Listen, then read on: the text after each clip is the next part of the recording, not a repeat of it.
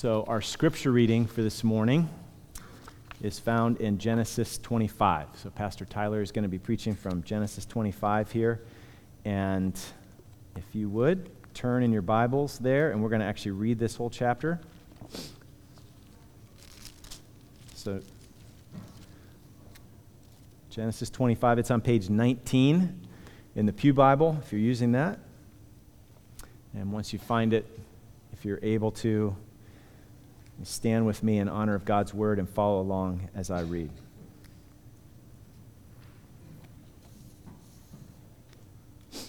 Genesis 25. Continuing through our series in the book of Genesis, and this is our text for this morning. Abraham took another wife whose name was Keturah. She bore him Zimran, Jokshan, Medan, Midian, Ishbak, and Shua. Jokshan fathered Sheba and Dedan. The sons of Dedan were Asshurim, Letushim, and Leummim. The sons of Midian were Ephah, Epher, Hanoch, Abida, and Eldaah. All these were the children of Keturah. Abraham gave all he had to Isaac. But to the sons of his concubines, Abraham gave gifts and while he was still living, he sent them away from his son Isaac eastward to the east country.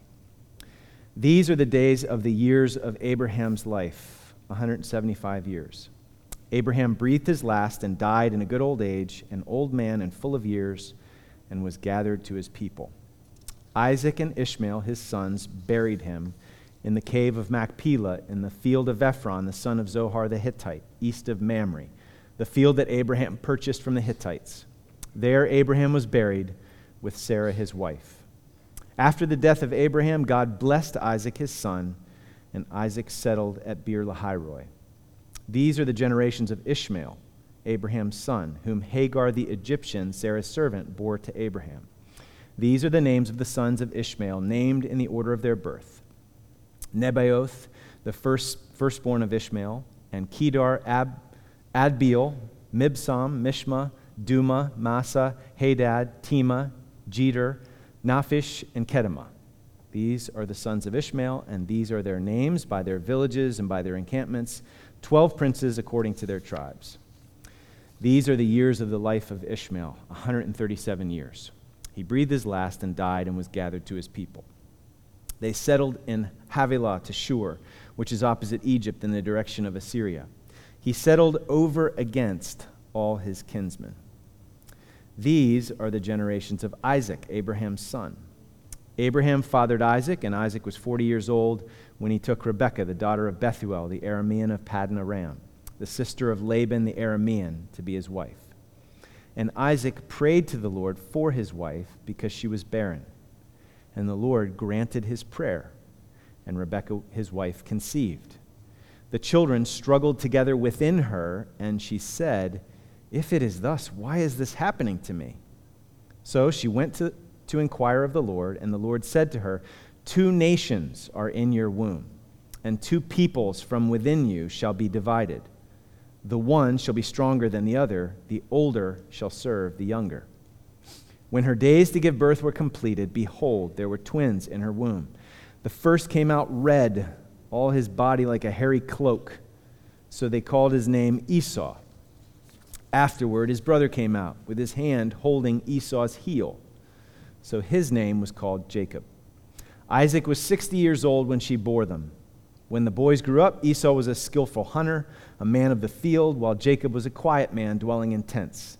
Isaac loved Esau because he ate of his game, but Rebekah loved Jacob. Once, when Jacob was cooking stew, Esau came in from the field and he was exhausted. And Esau said to Jacob, Let me eat some of that red stew, for I'm exhausted. Therefore, his name was called Edom. Jacob said, Sell me your birth, birthright now. Esau said, I'm about to die. Of what use is a birthright to me? Jacob said, Swear to me now. So he swore to him and sold his birthright to Jacob. Then Jacob gave Esau bread and lentil stew, and he ate and drank and rose and went his way. Thus Esau despised his birthright.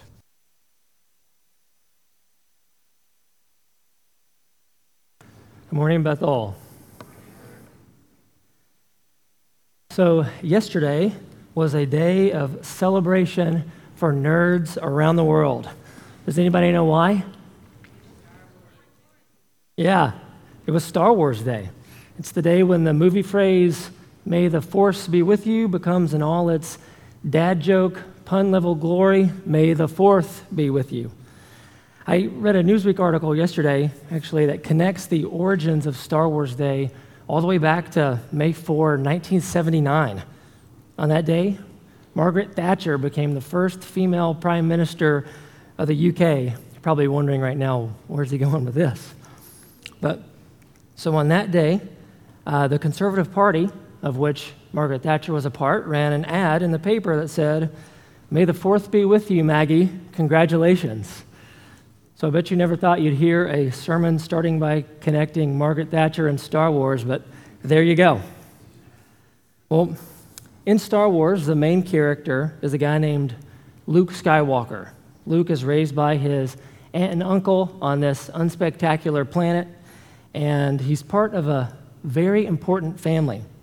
His father is Darth Vader, an evil, powerful Sith Lord who possesses the ability to use the spiritual energy that flows throughout the galaxy, uh, the universe. It's referred to as the Force uh, in really powerful ways. And Vader was once Anakin Skywalker, a Jedi Knight who harnessed that power, the Force, for good, but he turned evil shortly before Luke was born. So Luke is part of this family, but the thing is, he doesn't really know any of that. It's not until the second movie of the original trilogy that he discovers who he really is. And it may seem silly to, to say, to connect the two, but I think we as Christians, we need to guard ourselves against a similar kind of blindness in regard to the Bible and our spiritual heritage. So, by God's grace through faith in Jesus, we have been saved and adopted into God's family. And because that's true, we have this rich spiritual heritage full of brothers and sisters, fathers and mothers, sons and daughters in the faith. The problem is, though, that it can be difficult at times to really connect with those people when we read the Bible. After all, we are removed from the characters in Scripture by thousands of years, and uh, we live in a very different time and culture than they did. So, this morning, we're continuing our series in the book of Genesis and focusing on chapter 25. Here, we're going to read about a family, a family headed by a man named Abraham, Abraham's son Isaac, and Abraham's, Abraham's grandson Jacob. And what's important about this family and about these three men in particular in Genesis is that they are, surely by God's grace, recipients of God's eternal covenant, first made with Abraham and then passed on to Isaac and to Jacob. This covenant entailed God's promise to give Abraham offspring and land, specifically offspring as numerous as the stars in the sky, a promise that Abraham believed and the Lord counted it to him as righteousness. So the promise was offspring, but the promise was also land, specifically the land of Canaan. Well, that's already pretty amazing in its own right. But what is just incredible, what's wonderful, what's miraculous is that the promise of innumerable offspring that God gives to Abraham is not limited to Abraham's physical descendants. Because of what Jesus, the far off descendant of Abraham, accomplished through his perfect life, sacrificial death, and triumphant resurrection, the promise refers to all those, everyone who exercises an Abraham like faith and trusts Jesus to save them from their sin. So that's why the Apostle Paul can say in Galatians 3 7, Know then that it's those of faith who are the sons of Abraham. And again in Galatians 3:29, if you are Christ's, then you are Abraham's offspring, heirs according to the promise. So do you see it? if you are trusting in Jesus this morning, You are part of the innumerable offspring that God promised Abraham. So that promise includes you in it. You are one of those stars Abraham looked up and saw. So God has forgiven you of your sin. He has counted Jesus' righteousness as yours, and He has graciously adopted you into His family of faith, a family that can trace its lineage all the way back to Abraham, Isaac, and Jacob. They are our spiritual fathers. We are a part of their family, and, and this is significant, their God is our God. There is much encouragement in that, I think. And I hope that today we, we get some of it. So, this morning we're going to work our way through Genesis 25. And as we do, we're going to focus on a few characteristics of God, the God of our fathers. So, one, God is faithful. Two, God is sovereign. And three, God is holy and gracious. So, let's go to that first point it's based on verses 1 to 18 that Pastor Chris just read. Our faithful God. So we've said this a lot as we've gone through Genesis, but it's important to point out one, because it's true, and two, because it's present in the text. God is faithful and he always keeps his promises. Now, it may not be obvious at first glance how that's communicated in verses 1 to 18 of this chapter, but let's look at the text and we'll see um, five signposts, if you will, that point to God's faithfulness. So, first is the description of Abraham's death. Look with me at verses 7 to 8. It says, These are the days of the years of Abraham's life, 175 years. Abraham breathed his last and died in a good old age, an old man and full of years, and was gathered to his people. That sounds pretty good, doesn't it? One commentator, uh, Victor Hamilton, he describes this well. He says, quote, It is one thing to live a long life. It is another thing to live a long life that is also a happy life. This obituary notice about Abraham draws attention to the fact that Abraham died not only at an elderly age, but in a frame of mind filled with inner shalom and satisfaction. That is the thrust of the phrase, full of days or contented. So, don't miss how this points back to God's faithfulness. Back in Genesis 15, verse 15, somewhere in the ballpark of 90 to 100 years before Abraham died, God made him this promise. He said, As for you, you shall go to your fathers in peace, you shall be buried in a good old age. You see the connection? Genesis, Genesis 15. You shall go to your fathers in peace, buried in a good old age. Now, Genesis 25, you see it happen. Abraham dies at a good old age. He's full of years, and he goes to his people.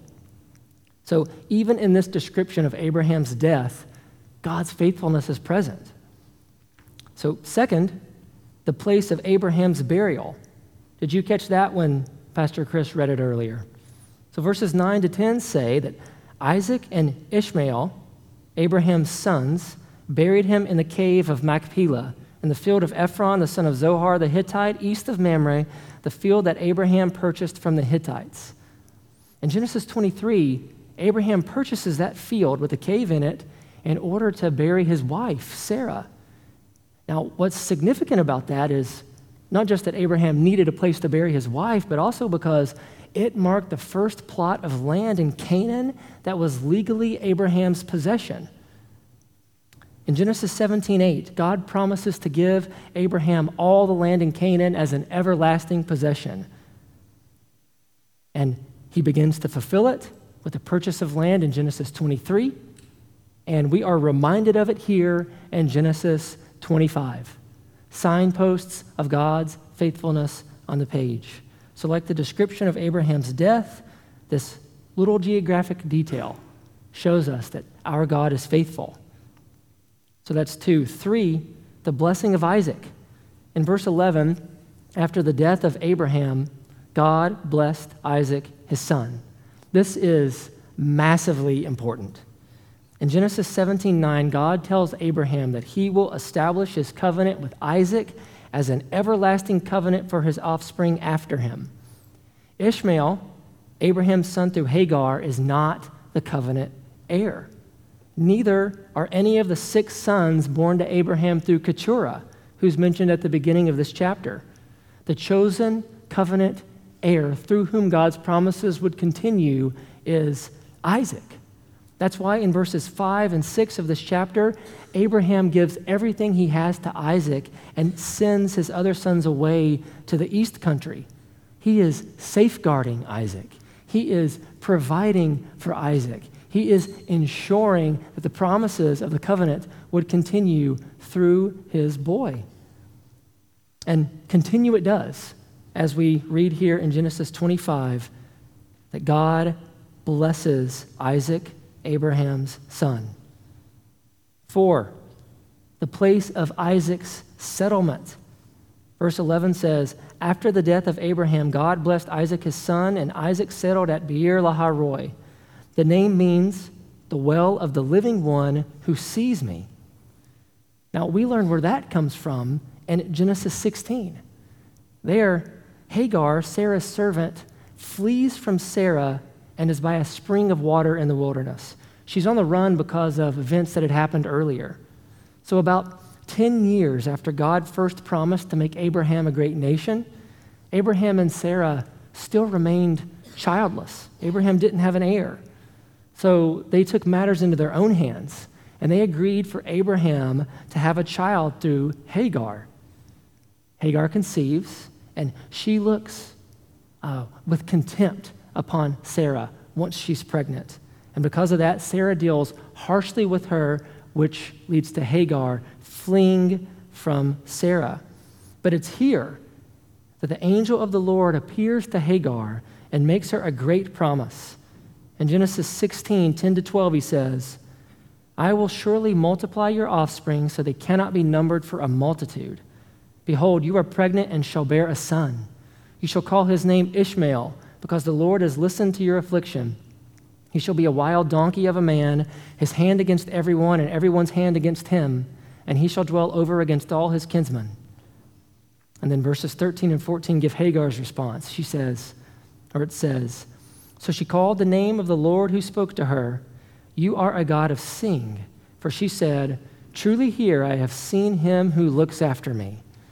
Therefore the well was called Beer Lahai Roi it lies between Kadesh and Bered. So, do you see in Genesis 25, we simply see the name, Beer Lahai Roi, where Isaac settles. And it reminds us of Genesis 16 and God's faithfulness to Hagar. So, a, a, a little geographic detail is another signpost of the faithfulness of our God. Now, fifth, and finally, Ishmael and his sons. This is verses 12 to 18 of Genesis 25. They center on Ishmael's genealogy. Verses 16 and 18 are key. They say, These are the sons of Ishmael and their name. These are the sons of Ishmael, and these are their names, by their villages and by their encampments. Twelve princes according to their tribes. In verse 18, they settled from Havilah to Shur, which is opposite Egypt in the direction of Assyria. He settled over against all his kinsmen. We already read the Lord's promise in Genesis 16:12 that Ishmael would dwell over against all his kinsmen. So that evidently came to pass. But we didn't mention God's promise regarding Ishmael in Genesis 17. There in verse 20, God says, As for Ishmael, I have heard you. Behold, I have blessed him and will make him fruitful and multiply him greatly. He shall father 12 princes, and I will make him into a great nation. So God said Ishmael would father 12 princes, and guess what? Ishmael fathered 12 princes. God said Ishmael would dwell over against all his kinsmen. Ishmael settled over against all his kinsmen.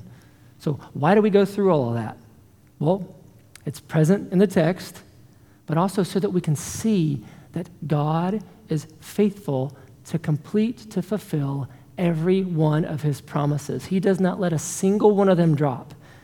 every one of his promises comes to pass. In his commentary on Genesis 12 to 25, Dale Ralph Davis points out the evidences of God's faithfulness in these verses. So he actually lists all the examples that I just mentioned, except for one. So please know that those are not original to me. But listen to the powerful application that Davis draws from this. I think this is so encouraging. He says, These verses are not of the razzle dazzle sort. You have to dig them out and think them through. They are very low key. It's nothing like Abraham's gallbladder being miraculously healed or Sarah's sciatica suddenly disappearing. God wraps a lot of his faithfulness in plain brown packages. But if you can appreciate this text, you realize it is loaded with divine assurances. And this should tell you that you don't need sensational signs and wonders and racy testimonies and ranting televangelists. You don't need super signs because you have Ishmael's genealogy and Hagar's well and the cave of Machpelah, and you can run with that.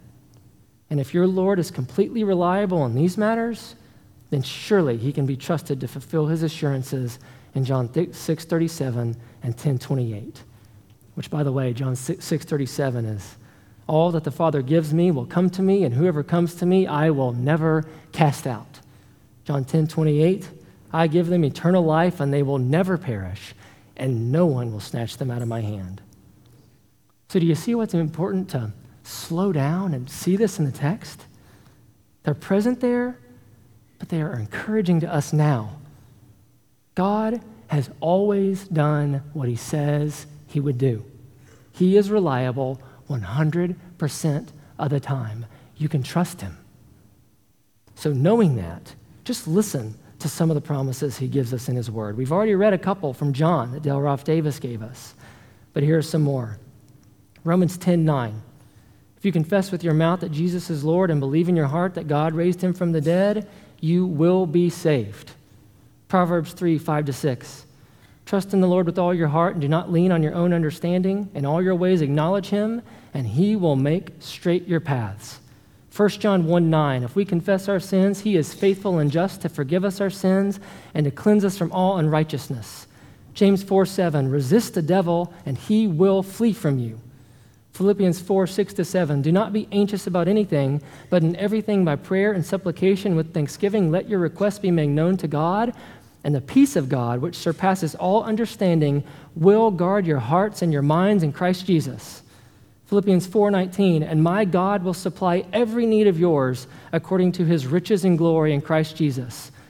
Revelation 21, 3 to 4. Behold, the dwelling place of God is with man. He will dwell with them, and they will be his people, and God himself will be with them as their God.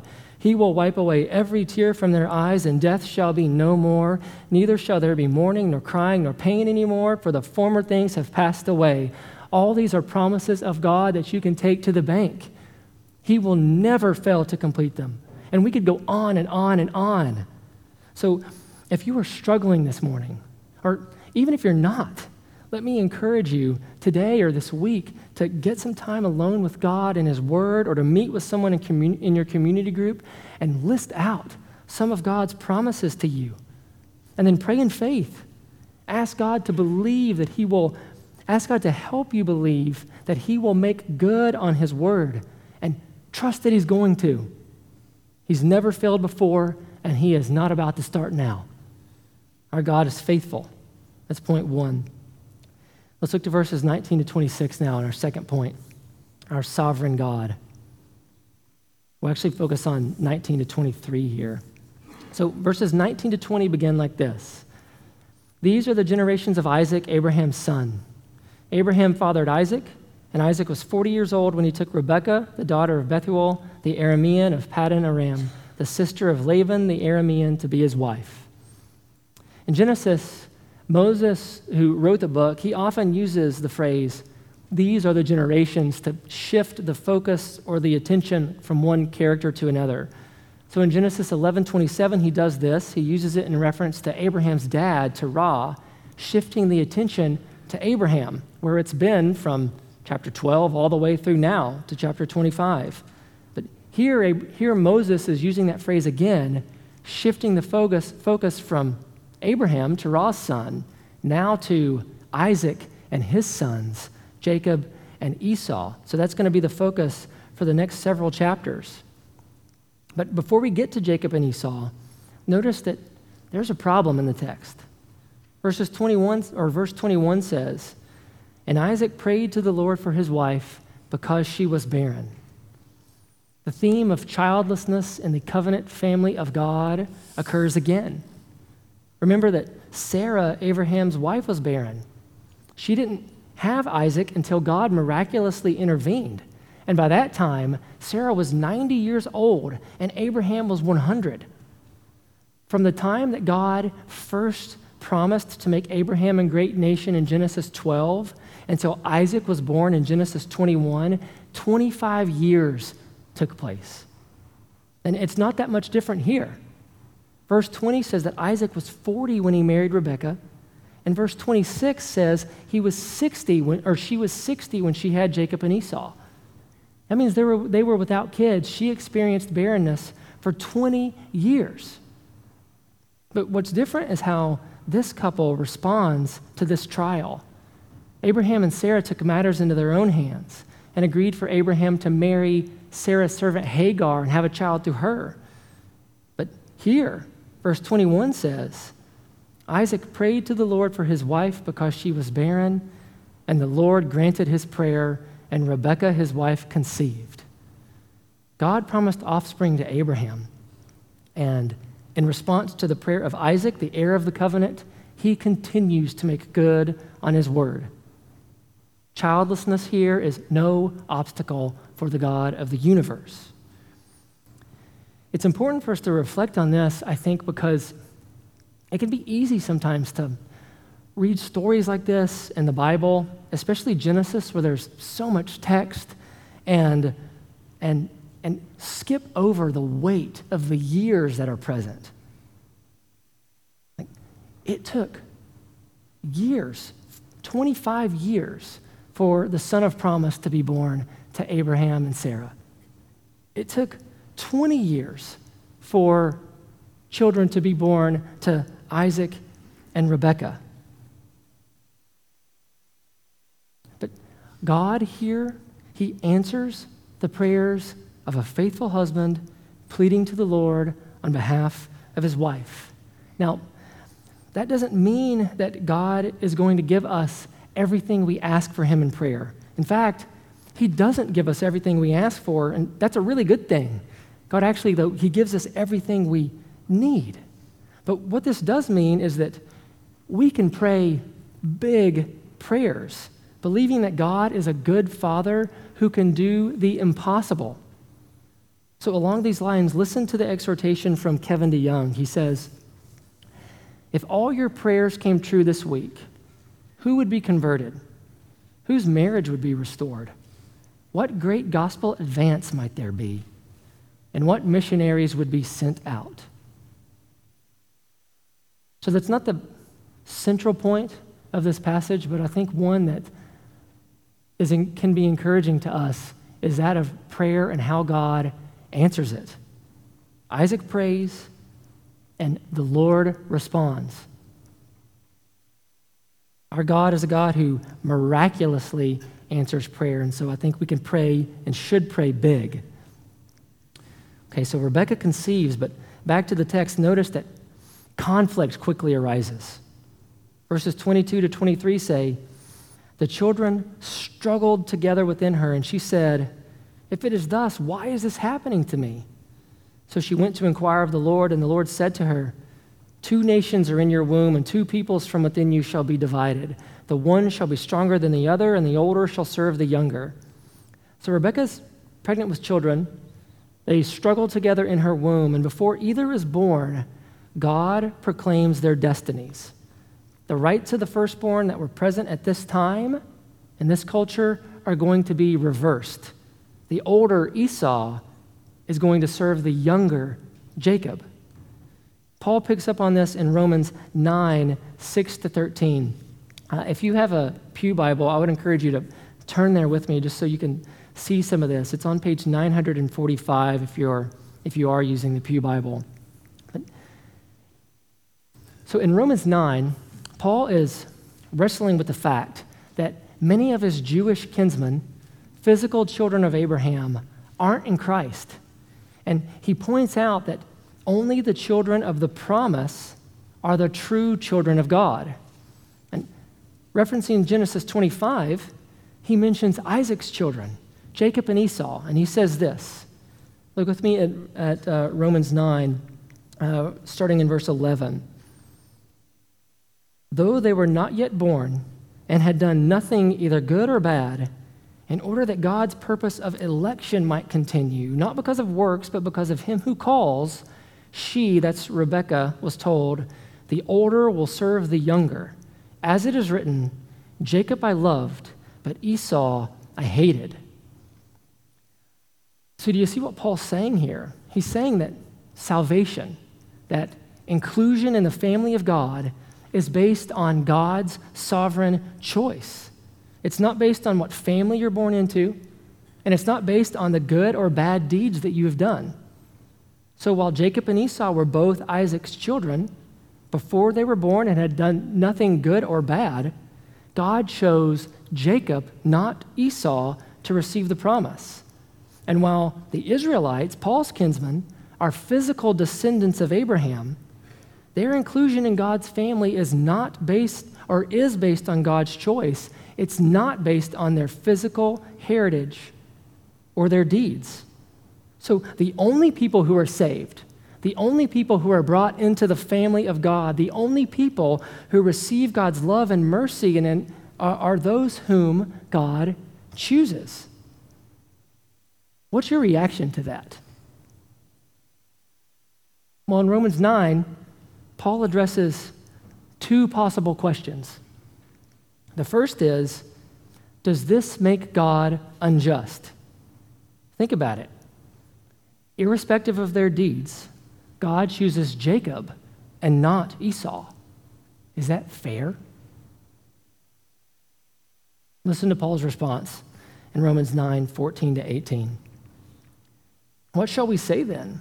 Is there injustice on God's part? By no means. For he says to Moses, I will have mercy on whom I have mercy, and I will have compassion on whom I have compassion. So then it depends not on human will or exertion, but on God who has mercy. For the scripture says to Pharaoh, For this very purpose I have raised you up, that I might show my power in you, and that my name might be proclaimed in all the earth. So then he has mercy on whomever he wills, and he hardens whomever he wills. So Paul emphatically states that God is not unjust. But you may have noticed he doesn't specifically answer the question. He doesn't specifically answer why God's choice to save some and not others is not unjust.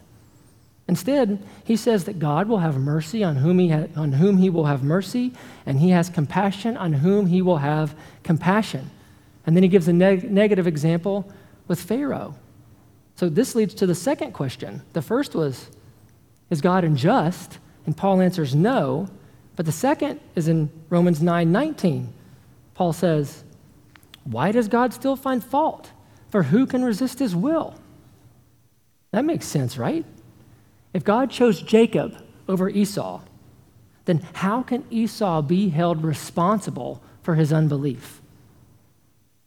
Listen to Paul's answer in Romans 9 20 to 24. He says, But who are you, O man, to answer back to God? Well, what does molded say to its molder? Why have you made me like this? Has the potter no right over the clay to make out of the same lump one vessel for honorable use and another for dishonorable use?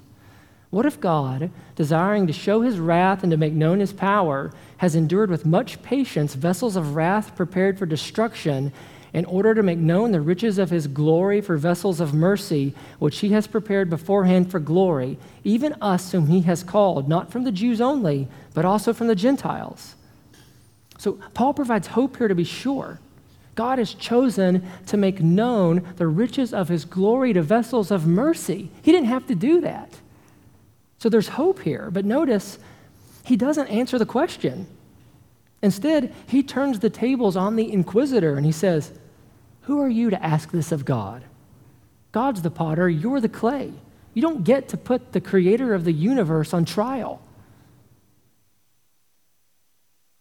Wrestling with God's choice of Jacob over Esau and the truths Paul reveals in Romans 9 is like climbing a theological mountain, working and laboring to understand God and how He operates, only to get near to the top, to the pinnacle, and find that God says, Stop, go no further. So, how should we respond to these things? I think there are five ways. One, we should stand in awe of God and confess with Deuteronomy 29 29, the secret things belong to the Lord our God. God's thoughts are higher than our thoughts, His ways are not our ways. He is knowable, yes, but He is also beyond our full comprehension. And that's a good thing. Tim Keller, he says, quote, if your God never disagrees with you, you might just be worshiping an idealized version of yourself. Perhaps we could adopt that phraseology and say, if your God is completely understandable to you and never acts in ways beyond your comprehension, you might just be worshiping an idealized version of yourself. So we should read this and stand in awe of God and worship Him. But two, we should hold in tension the truths of God's sovereignty and human responsibility. So, yes, in Romans 9, Paul says that salvation is based on God's sovereign choice on election. But don't forget what Paul says in Romans 10. Again, expressing his desire that his Jewish kinsmen be saved, he offers this word of hope in verses 9 and 13. If you confess with your mouth that Jesus is Lord and believe in your heart that God raised him from the dead, you will be saved. For with the heart one believes and is justified, and with the mouth one confesses and is saved. For the scripture says, Everyone who believes in him will not be put to shame. For there is no distinction between Jew and Greek, for the same Lord is Lord of all, bestowing his riches on all who call on him. For everyone who calls on the name of the Lord will be saved.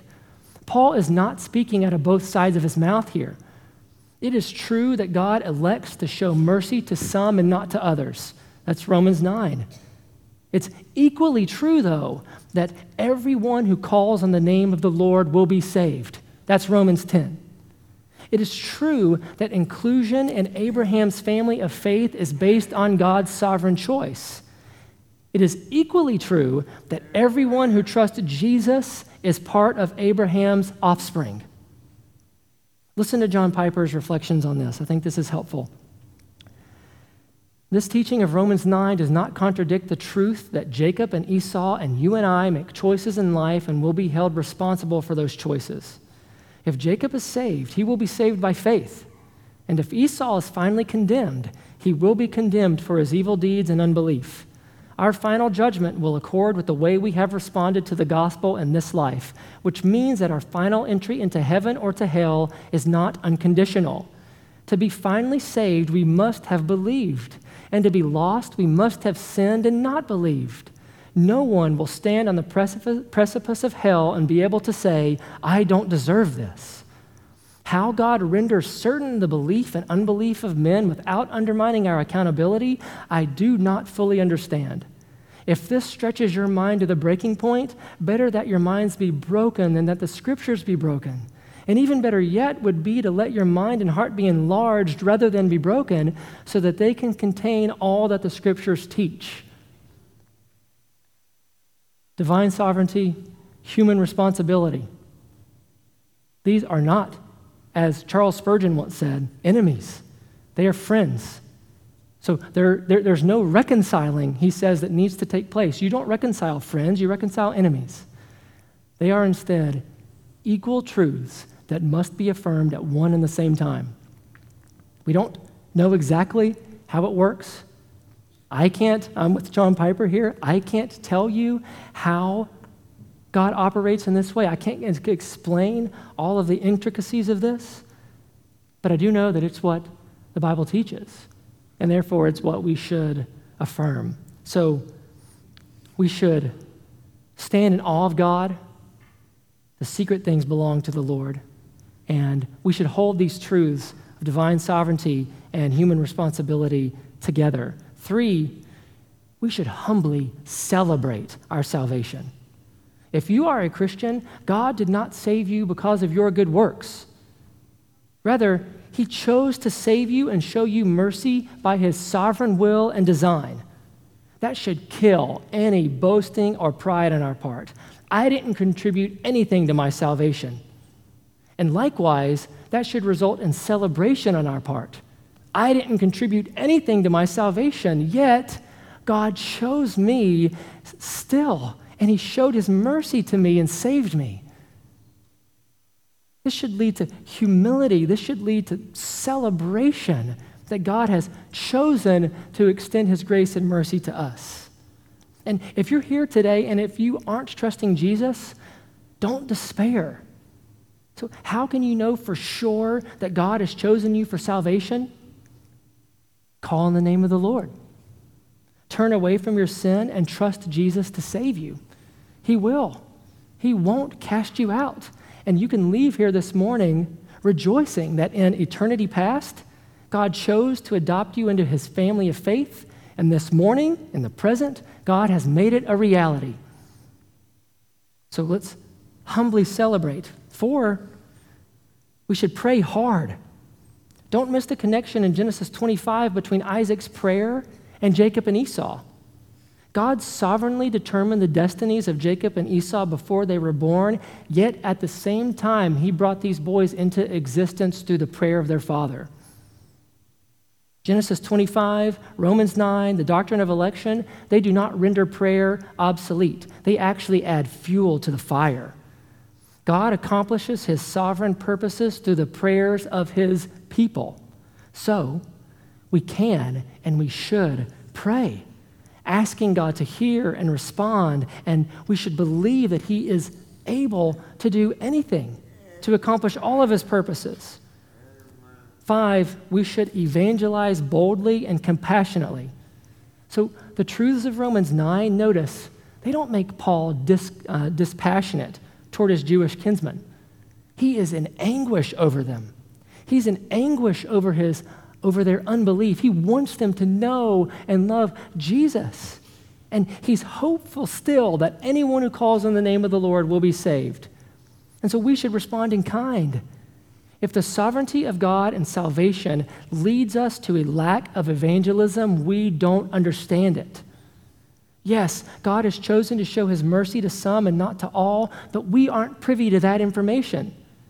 What we do know is that God is sovereign and that he is able to save everyone who calls on his name. And so we should feel compassion toward those who don't know Jesus. We should share the gospel with them, knowing that salvation is the Lord's work and it's not ours, and that no one is too far from God's reach. Our God is faithful, He comes to on every promise. Our God is sovereign. He actually has the ability to keep His every word, and He works all things, including salvation, according to the counsel of His will. And then finally, and this is our last point, our God is holy and gracious. Look at verses 24 to 34 of Genesis 25. So the destinies of these children of Esau and Jacob are proclaimed before they were born. They represent two peoples who will be divided. And in a reversal of custom, God chooses the older or the younger over the older. In verses 24 to 26, this reality presents itself in real time Look with me at those verses. It says, When her days, Rebekah, to give birth were completed, behold, the twins, there were twins in her room, in her womb. The first came out red, all his body like a hairy cloak, so they called his name Esau. Afterward, his brother came out with his hand holding Esau's heel, so his name was called Jacob. Isaac was 60 years old when she bore them. Both boys' names are important here. Esau gets his name because he was red and hairy, but those words communicate something about the name Esau came to be known by. Edom which is similar to the Hebrew word for red, and something about Esau's dwelling place. Seir is similar to the Hebrew word for hairy. Jacob, on the other hand, gets his name because he came out holding Esau's heel. So that already signifies uh, what's going to happen that the younger will serve the older. Jacob jockeying for place, grabbing his brother's heel. But in Hebrew, Jacob is similar to the word for heel. But there's something deeper going on here, too. Some commentators point out that Jacob is also tied to something like deceiver or treachery, which, as we'll see some in this chapter and then as we continue through Genesis, describe some of his actions.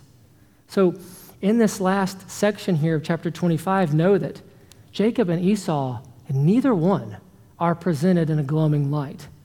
Both have sin, both commit wrong, but there is still a difference between the two, namely that Jacob is the son of promise. He's the one through whom the covenant promises would extend, not Esau. But let's continue. Look with me at, at verses 27 and 28. They say, When the boys grew up, Esau was a skillful hunter, a man of the field, while Jacob was a quiet man dwelling in tents.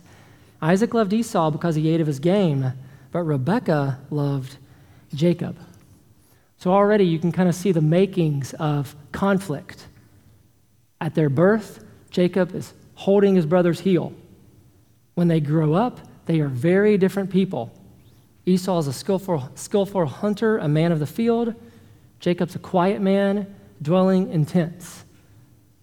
Some commentators actually point out there that the description given for Esau, skillful hunter, man of the field, points to his uh, profane nature, whereas Jacob's uh, description of being a quiet man dwelling in tents uh, points positively to his character. But they are, they are different people.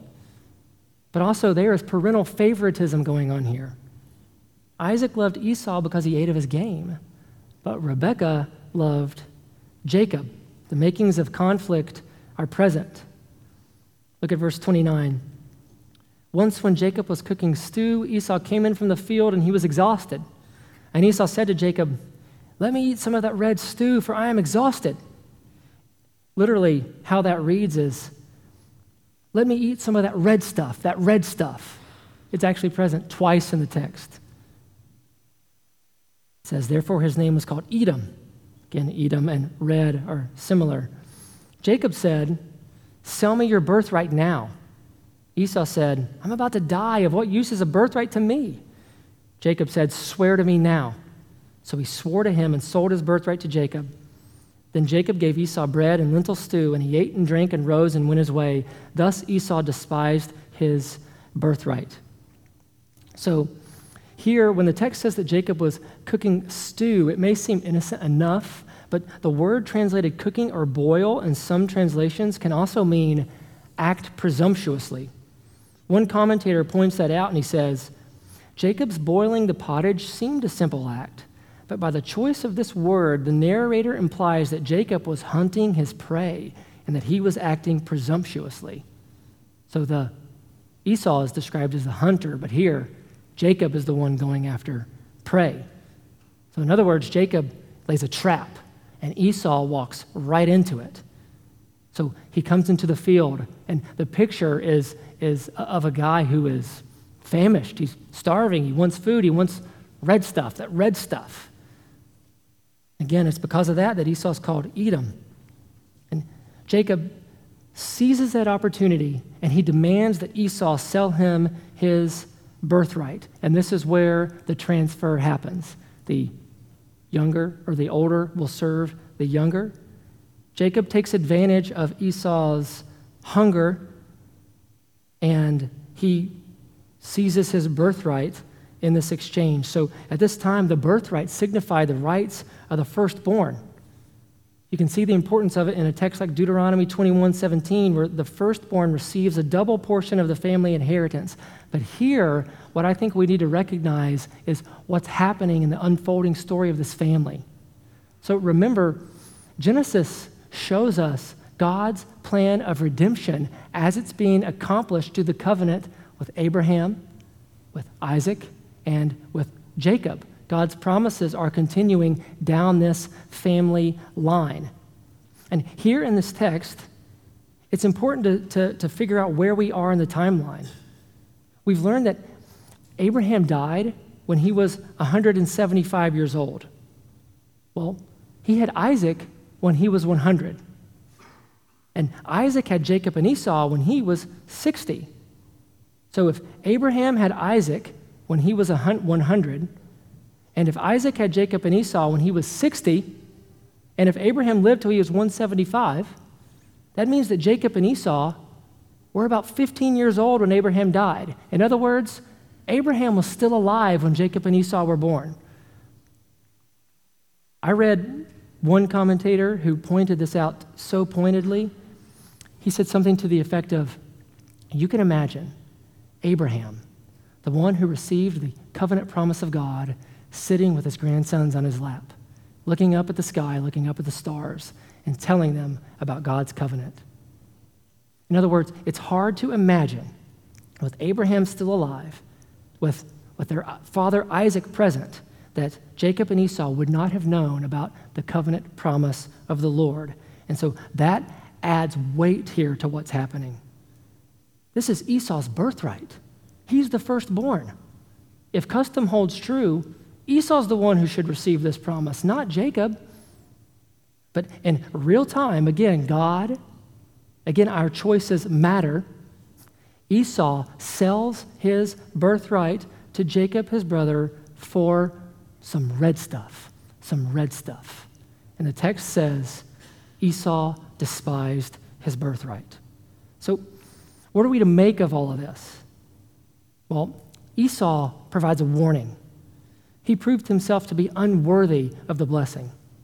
He set his sights on what was in front of him, the, the stew, and he treated God's promises as meaningless. He gave away his most prized possession for some red stuff.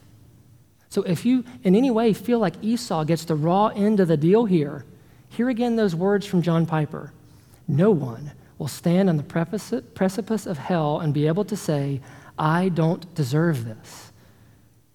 Yes, the promises God said before they were born would extend through Jacob, not Esau, but here Esau sins against God. He holds his promises in contempt. Hebrews 12 describes Esau as unholy.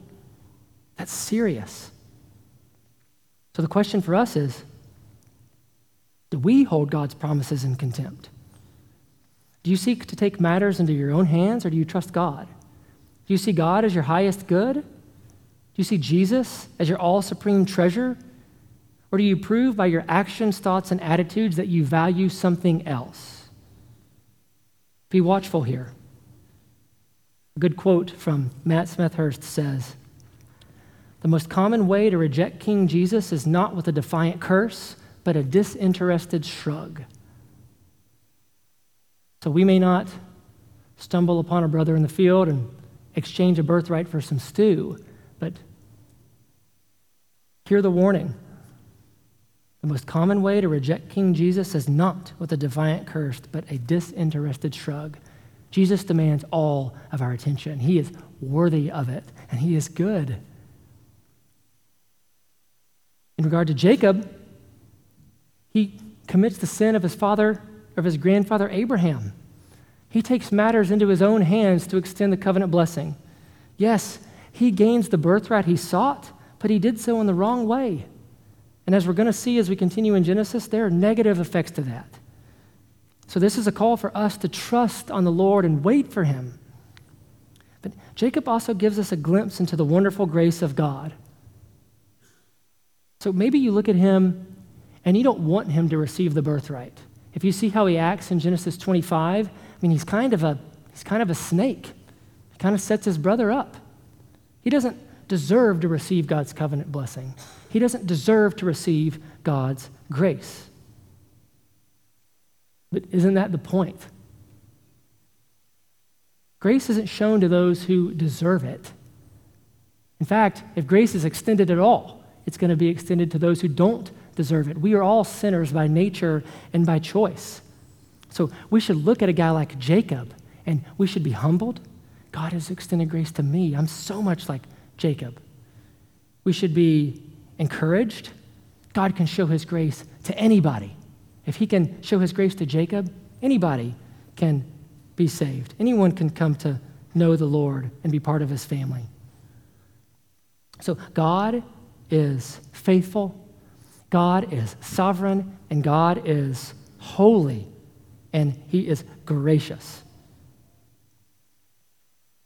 That's what we celebrate when we take communion. So if the guys who are going to serve can go ahead and come to the front. We are indeed all sinners deserving God's judgment. But thankfully, Jesus, the far off descendant of Abraham, came and he did for us and our salvation what we were unable to do. He lived a perfect life of obedience to God. He offered himself up as an unblemished sacrifice for sins, and he rose from the dead triumphantly three days later. And then, after completing his work, he sat down at God's right hand, having completed the work that he set out to do. So, when we come to this table, we are coming celebrating the truth of the gospel that by God's grace, through Jesus, through his death and resurrection, we've been brought into the family. God has saved us, and it's not because of anything good that we have done, it's surely by his grace. So at this table, we celebrate that. And we celebrate and remember what our Savior has done for us. And so, if you are a believer in Jesus, if you're following Christ and trusting in Him alone for salvation, we encourage you to take part of this table, to participate with us. In a moment, we're going to distribute the bread, which represents Jesus' body given for the sheep, and the cup, which references Jesus' blood poured out. So please celebrate with us if, if you're trusting in and following Jesus. But if you're not a Christian, please let the elements pass. Don't partake, and instead, come and grab me after the service. I would love to talk to you more about how you can be part of the family of God. So we'll distribute the bread and the cup while the music is playing and just hang on to those. And then after everyone is served, we'll partake of the table together. Let's pray. Father, we are grateful for you. Thank you for your grace and mercy to us. Lord, thank you for saving us. Lord, thank you that while we were still sinners, Christ died for us. Lord, thank you for waking us up from spiritual death and giving us life in Jesus. You have done for us uh, such wonderful things. You have made us new, made us your children, made us part of your family. And so we celebrate that, God, and we thank you. You are faithful to fulfill all your promises and sovereign and holy and gracious. Lord, so please fill us up with hope and encouragement at that, at that truth today. And Lord, help us to go from this place uh, celebrating and telling others about Christ and how they too can get in, that everyone who calls on the name of the Lord will be saved. So, Lord, be with us now as we partake of the bread and the cup here. In Christ's name, amen.